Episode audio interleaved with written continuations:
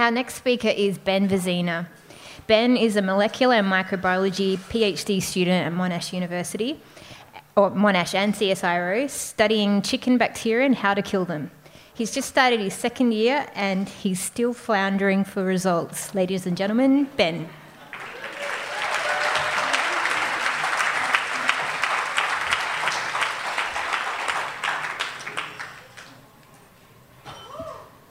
Right, humans have been recording our history since about 5,200 years ago, but the Earth has been doing it much longer. 4.6 billion years to be more roughly and accurately precise. Earth's notes are just as messy and incomplete as every functioning research alive today, and it's had literally billions of years of record keeping practice. You know, a lot of things have happened in Earth history water, lava, self replicating molecules, photosynthetic cyanobacteria, uh, oxygenation of the atmosphere, dinosaurs, velociraptors, the most important, the birth of Bill Murray, Highlander the movie, and nationwide NBN rollout. No, wait, that hasn't happened. Um, the point I'm making is like an early career researcher's lab book, Earth's history is almost impossible to decipher. Then Nicolas Steno came into the picture. Cool. Steno had the right idea. It's just his timing was off. And time is exactly what Steno taught us about the principles of superposition and stratification and fossil formation. But he took a bit of a different path than you might think. Initially schooled in anatomy, he moved to Italy, Livorno in 1666, where he worked as personal physician for Grand Duke Ferdinando II di Medici. I don't even know what a Grand Duke is, I didn't Google it, but doesn't matter. Um, later that year, two fishermen they caught a large shark, and the Grand Duke was notified. In response, he sent the head of the large cartilaginous fish to Steno. Now, I don't know what Steno was thinking, but if I got a large shark's head in the mail, I would not have stayed around. But Steno did, and he studied it, and he realized that the shark's teeth actually match inland fossils. Where was I? Um,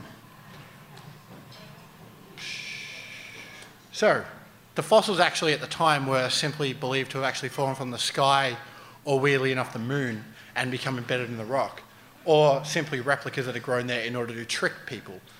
Um, but isn't that weird? The thing you love about I love about science history is so crazy. Like some of the things that people believe, you know, the beliefs that are just perpetuated over time. Things like spontaneous generation, peptic ulcers being caused by stress, and more recently, uh, microarrays being the future of gene expression profiling. People literally believe these things. Crazy. Although, you know, we're no different. I've been in like 200 years. They're going to be laughing at us for using uh, solar and wind power. They fly around in their dilithium crystal powered TARDISes, transcending both time and space. Now, although the shark teeth had been previously documented 50 years earlier in 1611 by Fabio Colonna, Steno correctly hypothesized that the organic molecules or corpuscles could slowly be replaced over time by inorganic ones while still retaining their shape or form. And I think that's really interesting because that is the fundamental principle behind fossilization, and he got it back then. Um, however, in another classic moment of synchronicity that science knows all too well, such as the Wallace Darwin debacle, several others at the time were also postulating this, such as Robert Hooke and even Leonardo da Vinci. Um, so sadly, he wasn't the first to come out with that. However, his future uh, contributions helped prove vital in creating the full picture. He wondered what processes actually caused these ocean-dwelling organisms to appear on land. And instead of using critical thinking, he just missed his light bulb moment and turned to the Bible for answers. However, the good book provided the answers he was looking for.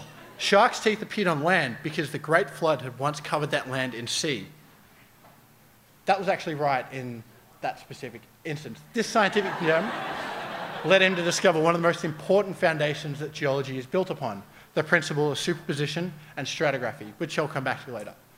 One year later, in 1667, he converted to Catholicism. He had just attributed fossils to once living organisms from periods long ago, which at the time was unpopular considering the ones in charge. Now, Christianity was rampant in Italy throughout his life. Um, and the Catholic Church screened scientific books and uh, manuscripts, which essentially meant they could embargo anything that didn't fit within the uh, agenda of the church. Uh, it's because of this and also Steno's strong Catholic faith. He sort of had a cognitive dissonance between his beliefs and his scientific findings, most of which have actually been built upon today. So he spent the next few years traveling Tuscany as a physician, all the while taking down detailed geological observations of the land around him. Um, he, in 1669, he published his most influential body of work, his Prodromus dissertation. This was a detailed, accurate, and massive survey of the mineralogy and geological history of Tuscany. It was the first of its kind.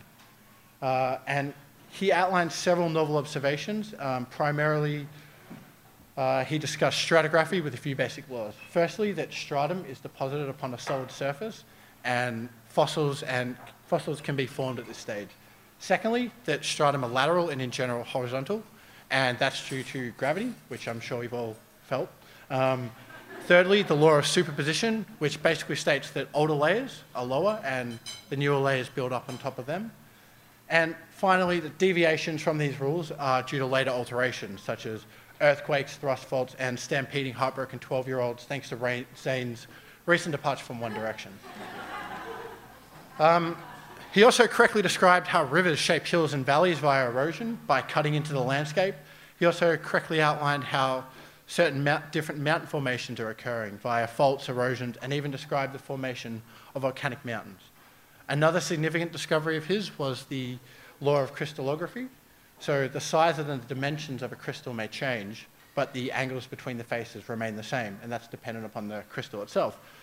So he did a lot of good work. However, towards the end of the Prodromus, he becomes quite tentative and he spends it rationalizing why it doesn't conflict with the story of the Bible, of which he believed to be true. So he therefore was trying to fit his theories of geology into a 6,000 year old Earth time frame. Now, the geologists that followed him, uh, roughly 75 to 120 years later, Hutton and later Lyell, uh, developed their understanding of geology using what we now know as deep geological time. So, without truly capitalizing and following up upon his monumental discoveries, Steno left the natural sciences for priesthood, of which he attained in 1675, then bishop in 1677. Uh, he worked tirelessly helping the needy and doing missionary work in northern Germany. He died in 1864 and was granted sainthood by Pope John Paul II in 1988. Um, I read a really not cool joke about the incompatibility of geology and the Catholic Church. Yeah? Because little boys are nothing like rocks. They shouldn't be prodded, cracked open, or experimented with. But I'm not going to tell it. Not going to tell it. Not going to tell it.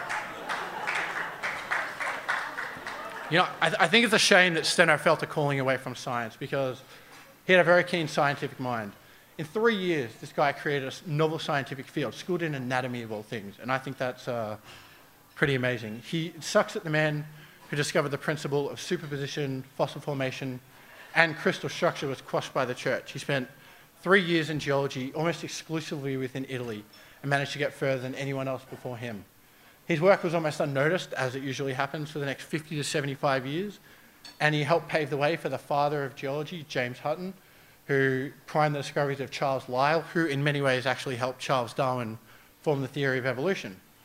Um, this brief 200 year span, I think, was very fruitful in terms of earth and life science discoveries, and we only have these people to thank. I think Steno's been overlooked uh, even now, and I think he was ahead of his time. I think he would have absolutely prospered within science 100 years later or in another place. He, I think he was a victim of his time period. Uh, now I'm just going to finish with a quote from Steno. Um, beautiful is what we see. More beautiful is what we understand. Most beautiful is what we do not comprehend. Now, I think this quote sums up what it means to be a scientist. To observe something interesting is great, but understanding it is better. But I think uh, best of all is trying to understand the things we can't even fathom, chasing the unknown and wanting to quantify the incomprehensible. And I think that's what it means to be a scientist. And for three short years, Nicolas Steno did just that. That's the end of the talk. I have a couple more jokes if you want to hear them or not. They didn't really fit in. What is a Catholic geologist's favorite music? Christian rock, people. Uh, I've got a few penis jokes regarding an erection's placement on the Mohs scale of hardness. I've got one that says do not tell, so I'm not going to. And a Pope, Grand Duke, and geologist walk into a bar, and that's as far as I got. Thank you.